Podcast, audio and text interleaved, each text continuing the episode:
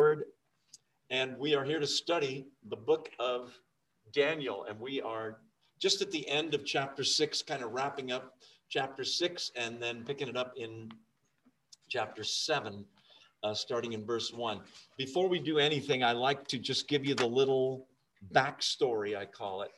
What's going on in the book of Daniel? There's it's 12 chapters, very evenly divided. The first six chapters are the life and times of Daniel. It's kind of a biography in a way of what he did from his teen years to uh, when he was much older in Babylon. The backstory is that Daniel and some other young men from Israel have been taken as hostages into Babylon. Babylon has taken over Israel and most of the world in that area, um, the kingdom of Babylon.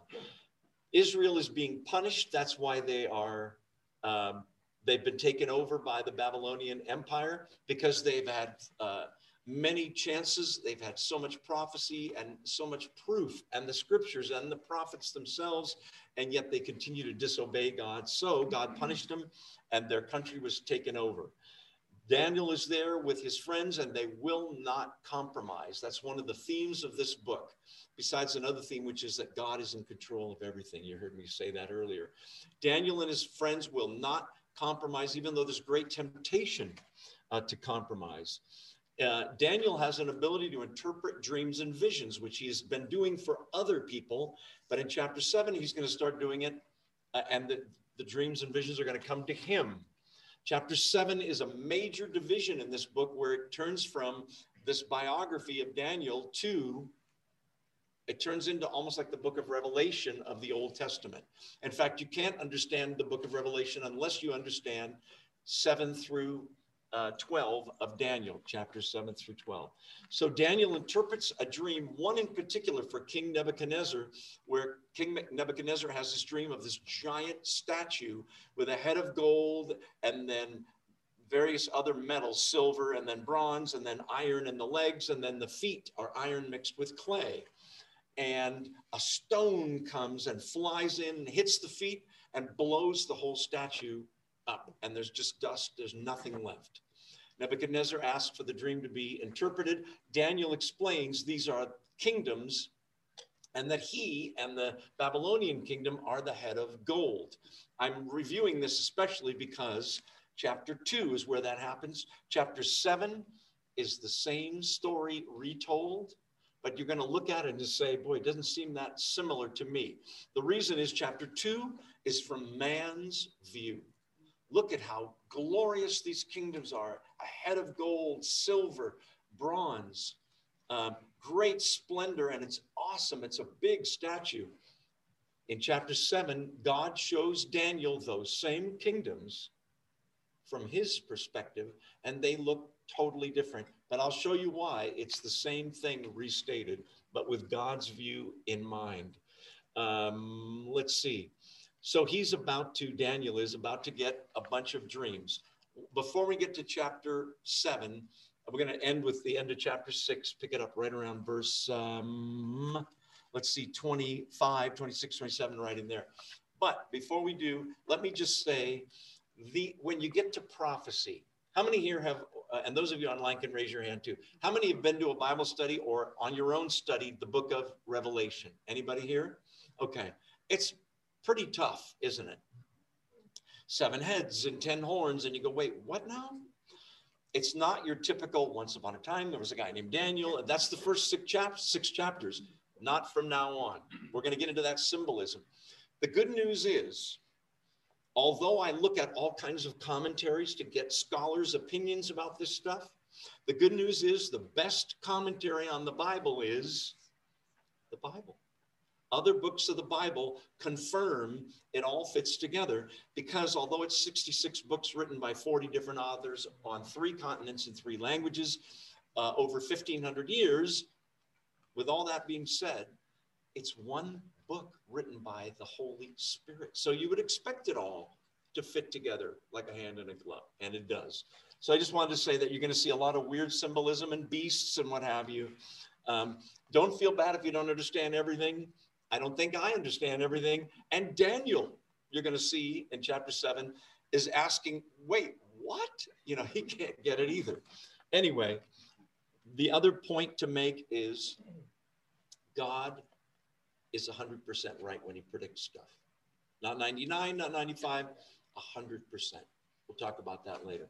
Say amen so I know you're awake. Amen. Beautiful. All right, that's the backstory. Let's pick it up in chapter six. Um, in chapter six, um, Babylon has been taken over by the Medo Persian second empire in that statue, of the silver, remember that? Uh, the Medo Persian Empire. And um, so let's see. Daniel has come through the lion's den. We won't review all of that, but that's just such an amazing uh, story. Um, Daniel, uh, I'm, sorry, King Darius, or Darius, some people call it, verse 25. He's so impressed that Daniel was protected in the lion's den, verse 25. Then King Darius wrote to all the nations and peoples of every language in all the earth. May you prosper greatly, verse 25 says. Verse 26 I issue a decree that in every part of my kingdom, people must fear and reverence the God of Daniel. For he is the living God and he endures forever. His kingdom will not be destroyed, his dominion will never end. He rescues and he saves, verse 27 says.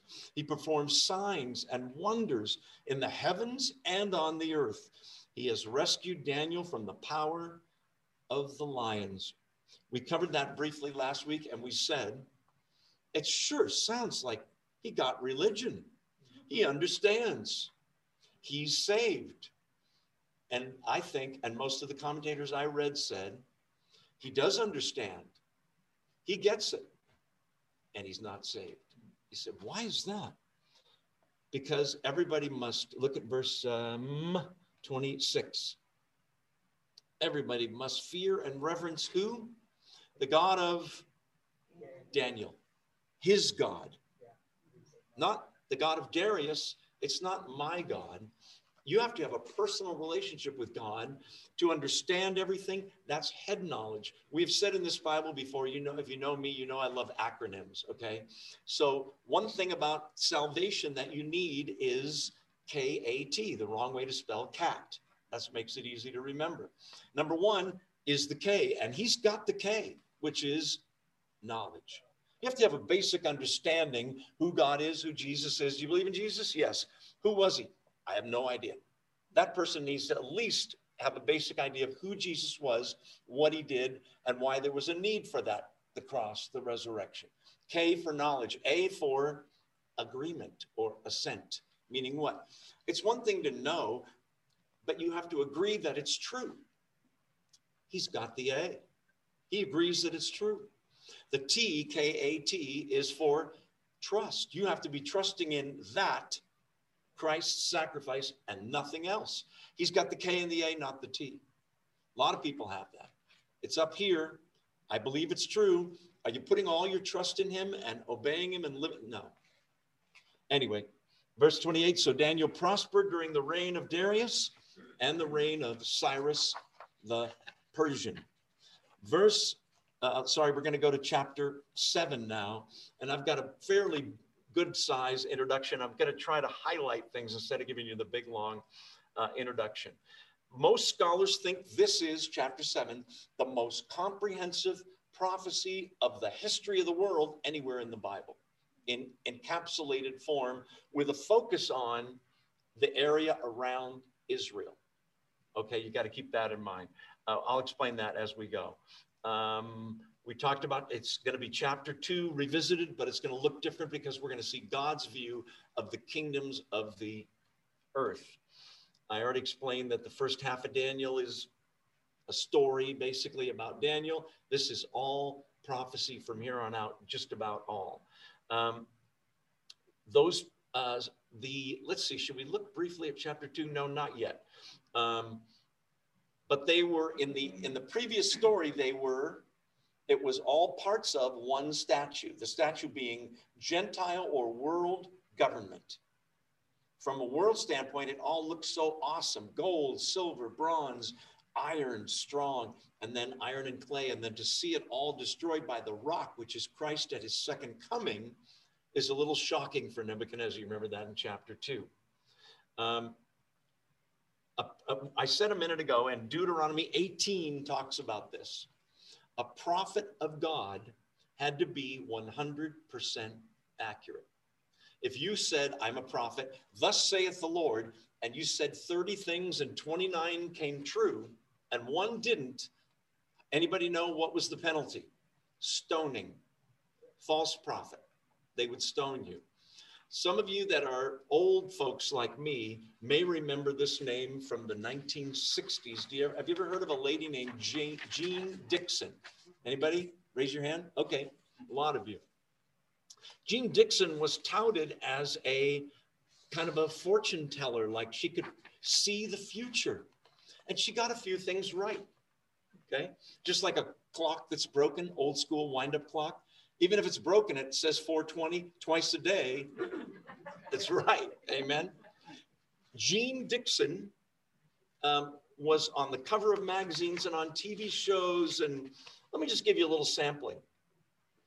Um, in 1964, she predicted that the war in Vietnam would be over in 1965. Eh, wrong. In 72, it was still going. I know because I almost got drafted. In 1958, she predicted that Red China and the US would declare war against each other. Been a long time, they never have. 1964, she predicted that Walter Reuther would be a candidate for president. How many have heard of Walter Reuther? Wow, you I've never heard of him. You've heard of him? Yeah, he was in some kind of labor or some kind of yeah. Oh, Labor Party or something. Mm-hmm she predicted he'd be a candidate for president. Well, was he? No. good thing she's not in Israel, because guess what would have happened, right? She would have got stoned. Um, not the way in the 60s stoned, the other way, um, the Bible way. 1968, she predicted that Russia would be the first nation to put a man on the moon. Wrong. I could go on. There's a million of these. God never gets it wrong not because he's a good guesser, but because God is in a dimension far above ours. We live in three dimensions, right? Uh, width, length, length, width, and depth. Three dimensions. The fourth dimension is anybody know? Time. God has to be outside of time. He sees everything like one parade, all of history. It's no sweat for him to predict the future, but he's not a casual observer. By that I mean it's not a mechanical universe. You ever heard that term? Mechanical universe is the idea that, yeah, there's a God. I mean, um, Thomas Jefferson was kind of a mechanical universe guy. He was what's called a theist. A theist says, yeah, there's a God, and yeah, he made everything, but he sort of wound the watch and stepped away. He's not involved in the government. He's not involved in her life or mine or his. He's off somewhere, and maybe he'll be back someday, maybe he won't. Mechanical universe. Listen, God is outside of time. He sees all of history. But you're in Daniel, this is the main message. He controls all of history. He raises up rulers and says, That's enough for you, you're out. And the next one comes in. Um, let's see. I think we're ready to dive in. It's a three page intro. I really apologize. Last thing to remember, because people always want to know when will the kingdom of Christ actually start? Meaning the second coming, where he establishes his kingdom on earth, rights all the wrongs, judges the sin, rewards faith, blesses us. We reign and rule with him. When? Okay. One thing that you learn about the timing in Daniel is the kingdom of Christ comes, listen, after the kingdoms of this world that are going to be laid out. It's not during, between, it's after. In fact, he comes to crush the kingdoms of this world because they're not good. Um, let's dive in. You still awake? Amen. Verse 1, chapter 7. In the first year of, of Belshazzar, king of Babylon, Daniel had a dream, and visions passed through his mind as he was lying in bed he wrote down the substance of his dream. Okay, pause. We've been going along historically, remember, chapters one through six. In chapter six, he's late 80s, early 90s. He's a very old man. Okay. He is in the, when Belshazzar is king, what we're talking about time wise is this, this is in a way a flashback between chapter four and chapter five. So he's in his 60s when this is going on. Just wanted to throw that in at no extra charge. Uh, verse, so he's having visions, dreams, two different things. It's the main two ways in the Old Testament God revealed his will to the prophets, either in a dream, you're asleep, or a vision, you're awake or in a semi ecstatic state in some way or another. This is dreams and at a dream and visions as he's lying in bed. You're going to see that Daniel, you may think, I wish I was a prophet. I wish I could see that kind of stuff. Listen, the prophets were, some of you are making faces. The prophets are, were persecuted. Many of them were killed. The prophets agonized over this stuff. You're going to see Daniel greatly troubled by what he's seen. It's the job of prophet was not that great, believe me. Daniel said, verse 2 In my vision at night, or night vision, I looked, and there before me were four were the four winds of heaven churning up the great sea. Okay, a couple things here. So he's seeing a vision before him, and the vision relates to what will be happening in the future on planet Earth. With me so far? Four winds. Okay, first of all, the number four is associated with the earth in the Bible. There are four seasons, four directions north, south, east, west, kind of thing. Um, four people in the Beatles. Okay, that had nothing to do with it. Never mind. Anyway, four winds, four directions. The four winds in the Bible, winds are often God bringing judgment uh, on the earth. Okay. Now, the four winds of heaven, notice these aren't earthly winds. He's churning up the great sea. You say, what's the great sea? Okay. There are four seas, S E A S, mentioned in the Bible the Dead Sea and the Red Sea. That's easy because they rhyme. And um, that's not what's meant here.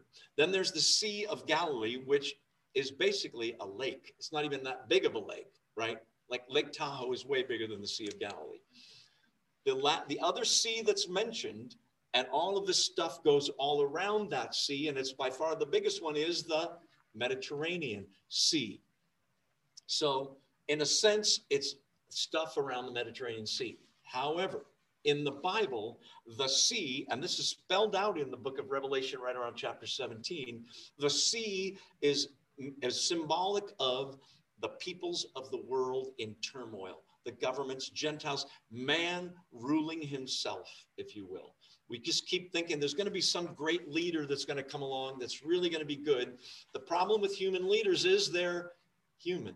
Therefore, they're sinners. Therefore, they're imperfect, right? All of them. There's been no leader that's been perfect, but there's one coming, right? The return of the Lord Jesus Christ. Um, let's see.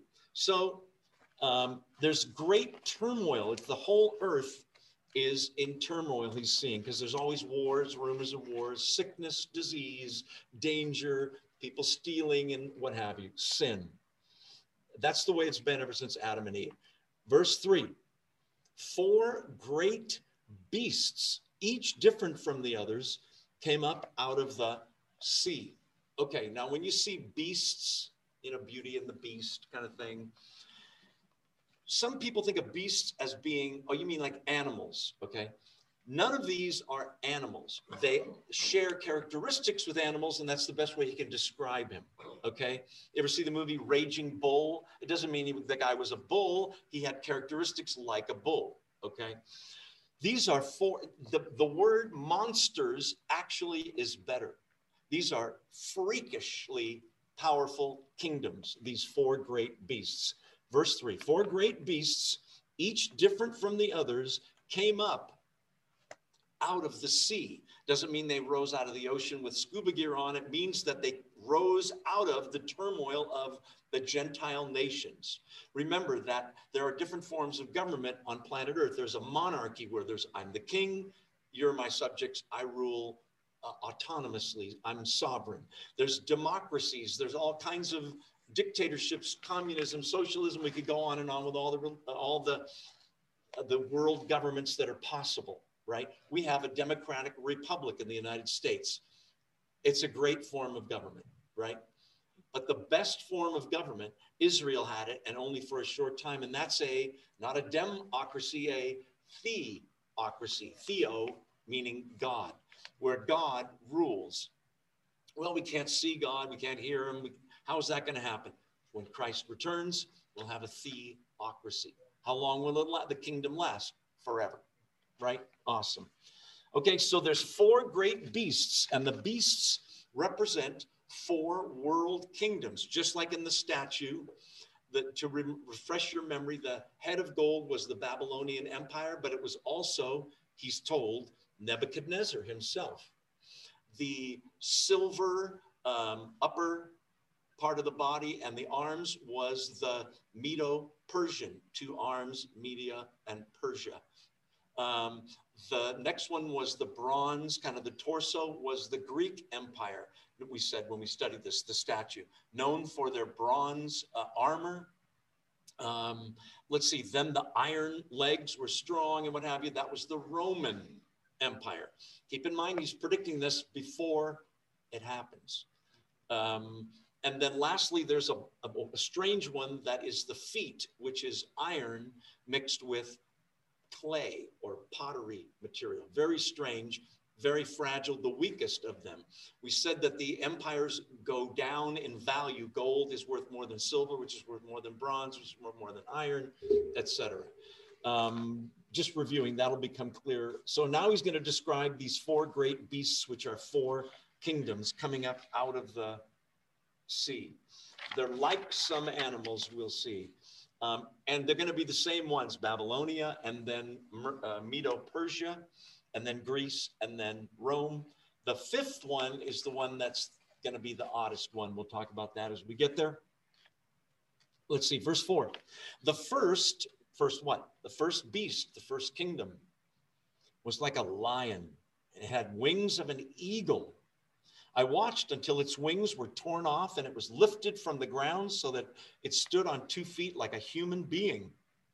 And the mind of a human was given to it. Okay, you say, well, is that Babylon? It is. Okay, just as gold is the most expensive metal of the metals in the statue of these animals, the lion, we always say, is the king of the jungle, right? The most feared animal. The first one, it was like a lion, except it's a lion with wings of an eagle. Very strange thing.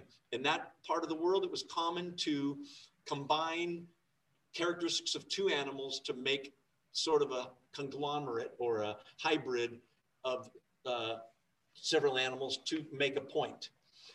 In archaeology in Iraq, because Babylon was in Iraq, not far from Baghdad, you may know they've uncovered where the palace was, where the gates to the palace was, and the gates to the city of Babylon were.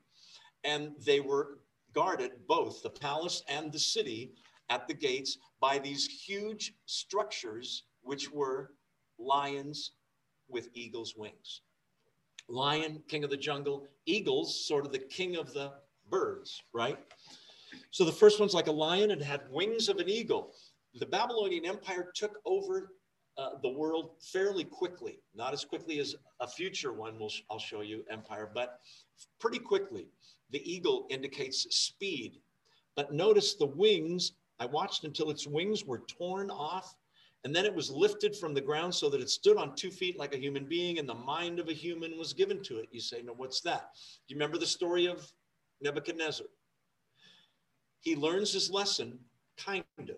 Remember with Daniel and he is uh, has another dream. Do you remember the dream about the tree? This grandiose tree with just spreads and covers the whole earth and makes fruit for everyone. And in his dream, he sees that the order is given to cut the tree down and only leave the stump. Do you remember that? And Daniel says, I'll tell you what that means. You're the tree, your kingdom. But you're too prideful. So God's going to cut you down to just being a stump. You'll still exist, but if you don't repent and humble yourself, you're going to be become basically like an ox, like a cow. You're going to mentally lose it and be outside for seven years eating grass, unable to speak, living outside, big long fingernails, hair like feathers of an, remember, eagle. But eventually, after seven years, remember that story, Nebuchadnezzar repents and looks up to heaven. That's all he can do, thinks he's a beast. And he ends up proclaiming and understanding that the God of Israel is the real God and it's his God. He is saved, not Darius in the last chapter. So, what's going on here? The lion beast, uh, verse 4, its wings were torn off. It was greatly, he was greatly humbled, but then it was he was eventually lifted from the ground so that he stood on two feet like a human being. And right out of chapter two, it says he received the mind of a human being again, was given. So the first kingdom, weird beast, is the Babylonian kingdom. If you lived in Babylon during the Babylonian kingdom, you would think, just as you would during the Greek kingdom or the Medo Persian or the Roman kingdom, our kingdom is invincible. No one will ever take over first place. We have the best army, we have the most money, we have an impenetrable fortress, and each of them came and went, right? God says, enough time for you. Verse 5 And there was before me a second beast which looked like a bear. It was raised up on one of its sides and had three ribs in its mouth between its teeth. It was told, Get up and eat your fill of flesh. Okay? Notice this is not a bear, it's like a bear. A bear is not as mighty as a lion, it's a little slower, more lumbering. This is the Medo Persian Empire. The Medes and the Persians kind of formed a unified empire. But if you know anything about history, we talked about it a few chapters ago, the Persians dominated the Medes. That's why the bear is raised up on one of its sides. That's the Persian side. The Medes really were second, played second fiddle to the Persians. Raised up on one of its side, it had three ribs in its mouth between its teeth. It was told, Get up and eat your fill of flesh. Listen, the Medo Persian Empire was ruthless. They took over areas and killed people en masse by the thousands.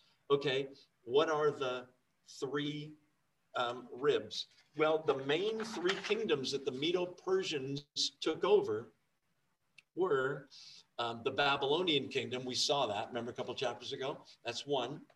What's the second rib? Egypt. And the third is a kingdom called Lydia which today, if you had a map, I could show you, it's most of modern Turkey. Okay, that's the three ribs. This compa- uh, correlates with that um, statue that we saw gold, um, Babylon, silver, Medo Persia. Now that we're onto the bear, which is the bronze. Uh, in a second, it's going to be the Greek kingdom. Watch. Um, after that, verse six, I looked, and there before me was another beast, one that looked like a leopard. And on its back, it had four wings, like those of a bird. This beast had four heads, and it was given authority to rule. This is the Greek Empire that came next, um, the bronze in the statue. Okay, looked like a leopard. You know much about leopards? A leopard would not beat a lion. Notice that they're decreasing in their ferocity, ferociousness. Is that a word? A leopard, though, is very fast. Think panther, think cheetah kind of thing. How much faster could he be if he had four wings? Imagine that. Okay, so this is God predicting a future kingdom. The Greek Empire is the leopard. Alexander the Great, you ever heard of him? This is a pretty amazing thing. He starts his career at 21 years old. In 12 years, by the time he's 33, he takes over the whole known world faster than any other kingdom ever has. With me so far? Leopard with the wings. Um, why four wings? Um, speed. But why four heads? This beast had four heads. It was given authority to rule. Okay. Alexander the Great, like many leaders, the fame went to his head. Okay, very prideful, very lustful. At the age uh, 33, he's conquered the whole world. A few years later, he died in his 30s in a drunken stupor at an orgy. Okay, it's thought that he drowned in his own vomit. Okay, but he's a great ruler, is he? Do you see what I mean? But it was the bronze kingdom. It was so awesome. Was it? World leaders come and they go. Okay, but what about the four heads? Well, what happened to the Greek Empire after Alexander the Great dies suddenly? Four generals each took a portion of the kingdom. What a lucky guess God made here. You think so? Um, in my notes, somewhere I have it. Um, the four generals, Cassander, I'm going to butcher these names, Seleucus, Ptolemy, and Lysimachus. That's probably not even close. Anybody have a child named Lysimachus here? Um, they each get a territory. Some go north, some south. There's the four heads given authority to rule, but it's never as strong without Alexander the Great. And eventually, the Greek kingdom falls to the fourth kingdom. Verse 7. After that, in my vision at night, I looked, and there before me was a fourth beast terrifying and frightening and very powerful. It had large iron teeth. It crushed and devoured its victims and trampled underfoot whatever was left. It was different from all the former beasts, and it had 10 horns. Did you notice anything missing? There's no, it was like a leopard, it was like a lion, it was like a bear. There's no animal there. It's just a, a monster. He doesn't even know what to compare it to. He says it's terrifying and frightening and very powerful. Do you see that in the middle of verse 7? Large iron teeth. Remember the iron legs of the statue was the Roman Empire. By the way, each of these rule in succession right after one another, just the way God predicts. Also, the king of, uh, of the Babylonian Empire, Nebuchadnezzar, was the strongest in terms of he ruled by himself. There was no Congress, no House of Representatives, no assistants, no four generals. He was the guy. That's why he's the head of gold. You with me? As the gold, silver, bronze, iron, less valuable for the kingdoms, although they are less unified in the power, they have longer reigns. Most of the others reign for around, uh, Babylon doesn't even last 100 years, the others around 200 years. Rome lasts hundreds and hundreds of years. It ends around the 400, 500 AD time, but there were still pockets of Roman control all the way into the 1100s. It's the longest one by far. Rome was the most brutal. You might know that crucifixion was not invented by the Romans, it was invented by the Persians. The Romans made it more brutal. Okay, the Persians would just hang you up there and leave, and you could live six, three, eight, 12 days, you know. Um, the Romans would whip you and beat you first so that you were already close to death, hang you up there as a way of saying, you go against our government, look what's going to happen to you. They would always crucify in public places where you'd walk by and go, oh man, I'm going to. I'm going to salute every time I see a Roman soldier. The Romans, though, were extremely brutal in the way they took over. The Roman government lasts the longest and has a huge area, but the power is not consolidated. It kind of was shared, kind of thing, partly with the things that we have in our society, a Congress kind of a thing. Um, let's see. 241 BC is when uh, Rome starts with the occupation of a little island off Italy called Sicily, oddly enough. Um, eventually, it expands to the whole world Western Europe, Britain, Gaul, Spain, Western Asia, as far as the Persian Gulf, um, and into Africa. It, it ends, like I said, in 410 but it goes all the way to, I'm sorry, I said 1100. It's the 1400s it lasts. So um, we already talked about that. Uh, so at some, at one point, not yet, but we're going to go to Revelation 13. Don't turn there now. I saw you. Don't.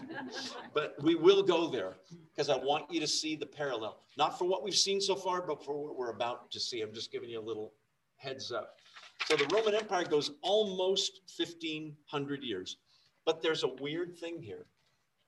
And it's at the end of verse seven, almost like an afterthought. It was different from all the former beasts, and it had 10 horns. Hmm, that's interesting. Haven't had the horns thing yet. And it had 10 horns. In the statue, do you remember? The Roman Empire was the two legs of iron, but there was um, a sort of a fifth kingdom that was the feet. You remember? Iron mixed with clay. And the feet have how many toes? Those of you math majors, very good. 10 toes, 10 horns. Horns in the Bible are symbolic of power, either of an empire or of a ruler, okay, is said to be a horn. You're going to see here it's mostly the second one, a ruler. Um, okay, so it has 10 horns. So you can look through Roman history, go back in the history books and look and try to find 10 horns, 10 horns, and you're not going to find it. Okay? Um, so most people think that the fifth kingdom, the feet of the statue, or the 10 horns part of this kingdom, is still future even today. What do you mean? I mean, there's coming another world government that is going to be sort of loosely I'm saying this, a revival of the Roman Empire. It doesn't have to be centered in Rome. It may not be called the Roman Empire, but it'll involve the same area probably and the same nations. In the 1980s, people were really getting excited, Christian people, because the European common market had eight nations and then nine and then 10 nations. So there it is, isn't it? Currently, the European Common Market, I believe, has 27 nations. So is that it? Not yet, right? They're not ruling anything. Europe isn't really ruling, right? Taking over the world, that part of the world, the Middle East, the Persian Gulf, Africa, not really. But in some way, there'll be 10 leaders that sort of come together and unify as one government okay? This government is going to be the government that the Antichrist, how many have heard that term, uses, and he takes it over. Kind of comes out of nowhere. I'll show you that. He's in this chapter, whether you noticed or not. Okay. It had 10 horns. Look at verse 8. Daniel zooms in on the horns with his camera. While I was thinking about the horns, there came before me, uh, there before me, sorry, was another horn, a little one. Okay, kind of insignificant, no big deal. So now we've got 10 and one is 11. Still with me? Which came up among them. What's them? The other 10.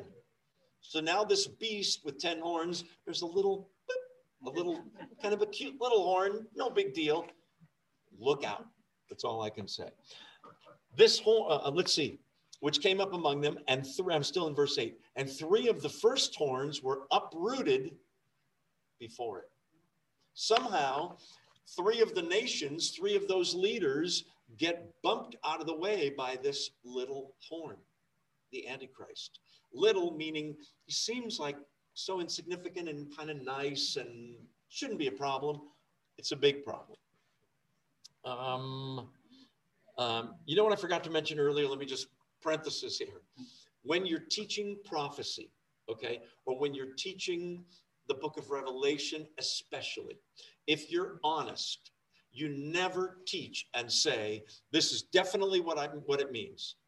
Because I read commentary after commentary, I listen to sermons, and if you're honest, I've taught Revelation twice so far, okay? And if you read the notes, I have the notes, you'll read that it says, Joe says, it could mean this, but there's a lot of scholars that think it means this, and there's four or five that think this, and there's even this possibility. Well, which is it? Sometimes you can't know for sure until here it is, right? What happened with the Jews? What do you mean? I mean, they had over 300 predictions about a coming figure called the Messiah, right? And he showed up and it went right over most of their heads. They missed it. Hello, born in Bethlehem, born of a virgin, betrayed for 30 pieces of silver, abandoned by his followers. They pierced his hands and his feet. Hello, who do you think it is? Hmm, they missed it. Okay. What's interesting about all those prophecies are they all came true literally, right? I can imagine the Jewish scholars going, they pierced his hands and his feet. Now, what could that mean? Could that be symbolic of? No, they pierced his hands and his feet, right? Born in Bethlehem. Now, born of a virgin. Okay, that can't mean a virgin, obviously. So that's symbolic for, no, he was born of a virgin, right? What's your point, Joe? God doesn't kid around with this stuff maybe we, or at least I, am not smart enough to figure it all out, but using the other scriptures, you can get pretty close, I believe.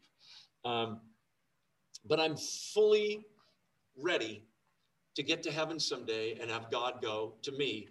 You were way off on these 46 things, right? Or 900 things, right? And I'm going to be like, I'm so sorry. I did my best, right? Okay, let's keep rolling. So back to the beasts. Um, okay, so here's this little horn. Three of the first horns are uprooted before it. I'm still in verse 8. This horn had eyes like the eyes of a human being and a mouth that spoke boastfully. Okay? Just a braggart, just a big mouth of a guy. It turns out the Antichrist is not only a big mouth, but he is a political genius.